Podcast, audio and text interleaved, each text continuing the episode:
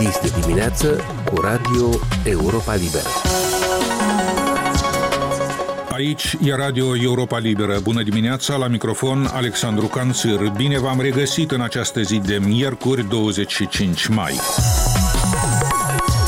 Pe cuprinsul acestei emisiuni, fostul președinte socialistul prorus Igor Dodon a fost reținut pe 72 de ore în urma unor percheziții care au durat mai multe ore la domiciliul acestuia din Chișinău lider de onoare al Partidului Socialiștilor și președinte al Uniunii de Afaceri Moldo-Ruse, Dodon a fost reținut într-un dosar penal fiind bănuit de corupere pasivă, acceptarea finanțării partidului politic de către o organizație criminală, trădare de patrie și îmbogățire ilicită.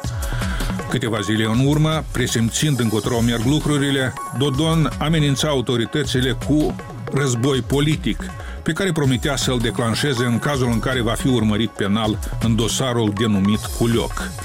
Deocamdată însă, în timp ce procurorii anticorupție, ofițeri CNA și SIS efectuau perchezițiile, în fața casei cu trei etaje a fostului președinte s-au adunat oameni care vroiau să sărbătorească cercetarea lui Dodon, dar și susținători ai acestuia, între cele două grupuri producându-se mici altercații. Procurorii spun că au avut loc percheziții și în alte spații și imobile deținute prin persoane interpuse de Dodon. Presa a citat surse de la procuratură spunând că un cumnat al lui Dodon ar fi încercat să mănânce o recipisă incriminatorie. Alte recipise ar fi supraviețuit și se va vedea pe semne ulterior ce greutate au ca probe în anchetă. În orice caz, procurorii spun că au găsit deja în timpul perchezițiilor înscrisuri ce confirmă tranzacții cu bunuri imobile ce depășesc suma de 700 de mii de euro, precum și sume importante de bani cash. Cum s-a ajuns însă la reținerea fostului președinte și care au fost reacțiile politice după reținerea sa la Chișinău și, bineînțeles, Moscova, peste câteva minute. Așadar, fostul președinte Igor Dodon presimțea de mai multă vreme că puterea îi pregătește ceva neplăcut. În mai multe rânduri, el a scris pe rețele că îi se face dosar, adăugând de fiecare dată că în acest mod Maia Sandu și PAS vor să distragă atenția oamenilor de la problemele mai grave ale țării. Săptămâna trecută, îngrijorarea lui Dodon s-a acutizat, probabil după ce s-a anunțat redeschiderea dosarului banilor pe care i-ar fi primit el și socialiștii lui de la Vlad Plahotniuc, celebrul Culioc. În sfârșit marți, 24 mai, procurorii i-au bătut lui Dodon la ușă să percheziționeze, anunțând presa că e vorba de bănuiel de corupție și chiar de trădare de țară. Mai multe despre această zi de pomină pentru Igor Dodon în relatarea Lilianei Barbaroșie. Începute în zorii zilei la mai multe adrese, inclusiv domiciliul din Chișinău și casa părintească de la Sadova ale fostului președinte, perchezițiile au continuat pe parcursul aproape întregii zile, iar la încheierea lor procurorii l-au reținut pe Igor Dodon pentru 72 de ore, făcând public și un bilanț. În rezultatul perchezițiilor la persoanele închitate au fost depistate mai multe bunuri de lux, mijloace bănești în valută valută națională și străină, contracte, sume de bani, chitanțe, documente, recipise, care au fost ridicate și urmează a fi examinate în cadrul cauzei respective. Modul luxos și bunurile de lux care au fost depistate și ridicate urmează a fi investigate minuțios și supuse verificărilor în vederea stabilirii faptului dacă acestea au tangență la îmbogățirea ilicită. A spus Elena Kazakov, șefa interimară a Procuraturii Anticorupție, într-un briefing ținut din sediul Procuraturii. Din informațiile deja făcute publice de oamenii legii, ar rezulta că fostul președinte ar fi suspectat de patru infracțiuni de la corupere pasivă la îmbogățire ilicită și acceptarea finanțării partidului politic de către o organizație criminală, iar cea mai gravă ar fi totuși bănuiala de trădare de patrie. Nu este clar deocamdată dacă la baza tuturor ar sta unul și același dosar, din jurul renumitului culoc, românește sacoșă, sau totuși ar fi vorba de mai multe cauze puse la un loc de către procurori, fiind cunoscut faptul că pe numele președintelui ar mai exista câteva anchete la procuratură, inclusiv cea cu genericul Bahamas, după numele offshore-ului prin care, așa cum a scris presa de investigație, ar fi primit bani din Rusia fruntași ai Partidului Socialist creat de Dodon. Perchezițiile efectuate de procurorii anticorupție în comun cu ofițerii SIS și CNA ar fi vizat potrivit acelorași informații mai multe adrese, inclusiv ale cumnatului său, finului de cununie, dar și la sediul Asociației Uniunea de Afaceri Moldorus, al cărei președinte este Dodon. De la Kremlin, mesajul care a venit aparține lui Dmitri Peskov, purtătorul de cuvânt al președintelui Federației Ruse. Acesta a spus presei ruse că pretențiile organelor de drept moldovene față de fostul președinte Igor Dodon sunt, citez, o chestiune internă a Republicii Moldova, dar că Kremlinul, citez din nou, este îngrijorat de faptul că sunt persecutați adepții dezvoltării relațiilor cu Rusia, am încheiat citatul. Liliana Barbaroșia pe parcursul unui deceniu deja, publicația de investigații jurnalistice Ziarul de Gardă a realizat mai multe anchete despre averea și interesele politicianului Igor Dodon. Unele dintre acuzațiile de acum ale procurorilor au la bază informații publicate anterior de jurnaliștii ziarului. În timp ce procurorii, ofițerii CNA și SIS percheziționau marți locuința fostului președinte Dodon, Ziarul de Gardă publica un articol în care rememora anchetele jurnalistice efectuate în ultimii 10 ani în cazul averii politicianului prorus. Alexandru Eftode a stat de vorbă cu Victor Moșneagă, redactorul șef al ziarului de gardă, pe care l-a rugat pentru început să treacă în revistă principalele investigații, începând chiar cu ancheta despre casa percheziționată, aflată în sectorul Buicani al capitalei. Da, am publicat o anchetă în 2011, ne-am amintit și noi astăzi de acel articol, după ce am văzut perchezițiile care aveau loc la casa lui Igor Dodon și ne-am amintit că în 2011, când domnul Dodon candida la funcție de primar a orașului Chișinău, își construia în acea perioadă o casă, această casă în care ulterior a ajuns să locuiască, el își construia o ca- acea casă, însă el ne spunea că de fapt acel imobil nu este al lui, el merge în zonă pentru că în acea zonă au apartamente fratele său și nașul său de cununie și se jura că acel imobil nu îi aparține. Deci, în 2011, Igor Dodon nega că această casă îi aparține. În o, casă 2013, cu trei, o casă cu trei da, etaje, o casă parcă, cu da? trei etaje, care atunci era în construcție, era aproape gata și vecinii spuneau că îl vedeau la acea casă, însă el nega. Spunea că nu, nu, are, nu este imobilul său. În 2013, Ziarul de Gardă a publicat o altă anchetă în care a demonstrat că de fapt acea casă este a lui pentru că cu o săptămână înainte el și-a oficializat proprietatea și a înregistrat-o pe numele său și al soției sale la cadastru.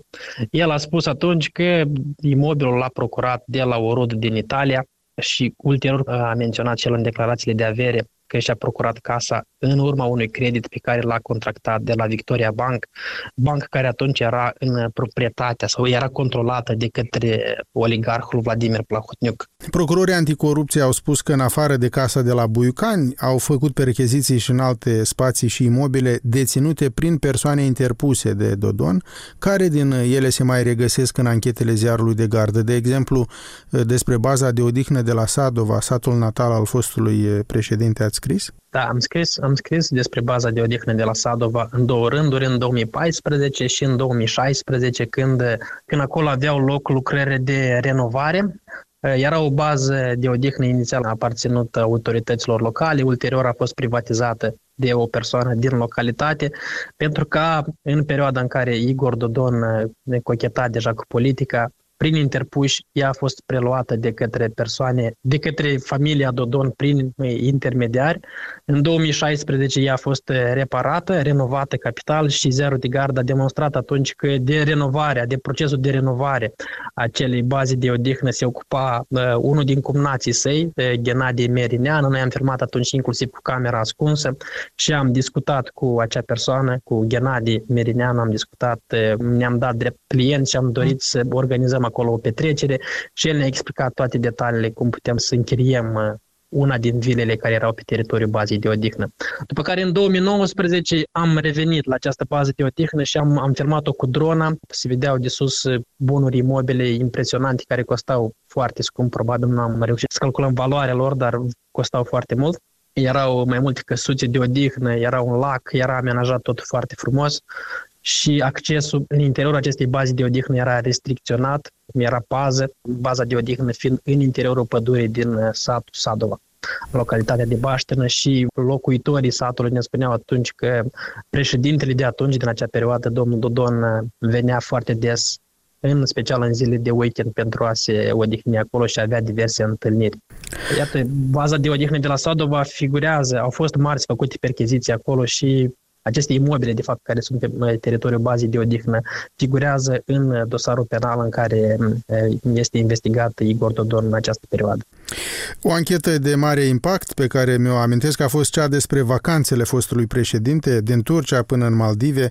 Ziarul de gardă a publicat fotografii, am putea spune picante sau poate compromițătoare din vacanțele fostului președinte. Cum ați obținut acele fotografii? Fotografiile respective le-am obținut, mi le-a trimis cineva la redacție și articole, fotografiile le-am publicat uh, la, uh, la scurt timp. Adică am cum, publicat... cum cineva la redacție, cum se întâmplă lucrurile astea? Pur și simplu de la o adresă păi, anonimă? Noi am, noi, noi am publicat un, un articol în acea perioadă, uh, s-a numit o anchetă Toți oamenii președintelui, în care am prezentat detalii despre oameni din anturajul lui Igor Dodon care gestionau mai multe afaceri, care aveau proprietăți de milioane, televiziuni, clădiri, alte bunuri imobile și după ce am publicat acea anchetă, probabil un cititor al ziarului de gardă, văzând acea anchetă, a decis să vină cu informații suplimentare ca lumea să cunoască. Păi pe fostul președinte sau politicianul Igor Dodon a fost în vacanțe care depășeau Eh, cu mult eh,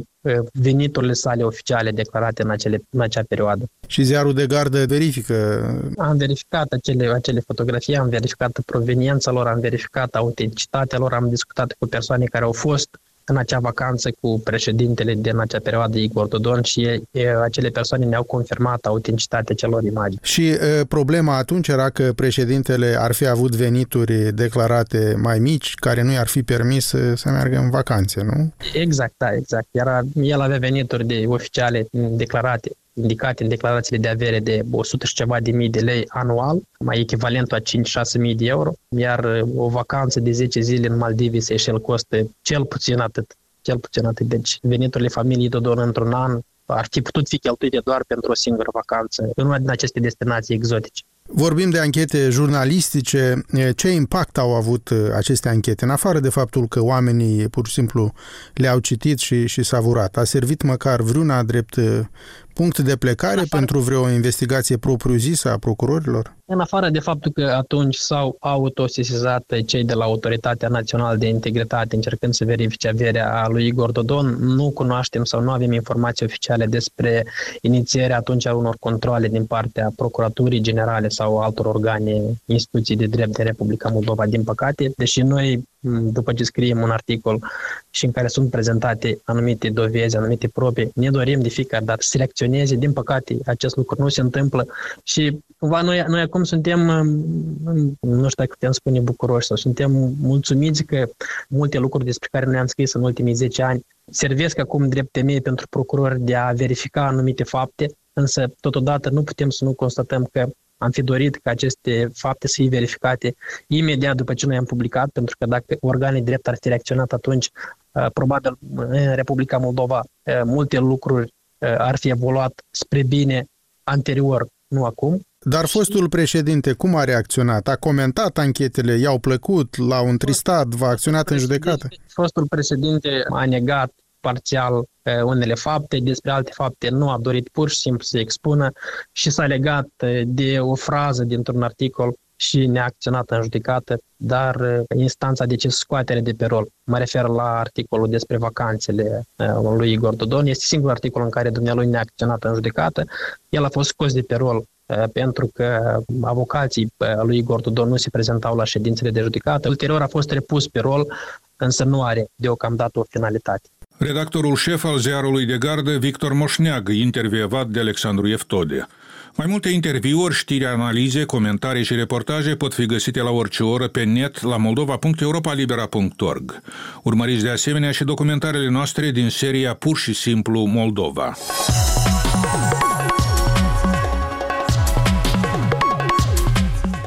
Emisiunea noastră se apropie de final. Eu sunt Alexandru Canțâr, vă mulțumesc pentru atenție și vă urez o zi cât mai bună. Ne reauzim pe posturile de radio obișnuite, dar emisiunea noastră este accesibilă mereu pe internet la adresa moldova.europalibera.org, rubrica radio.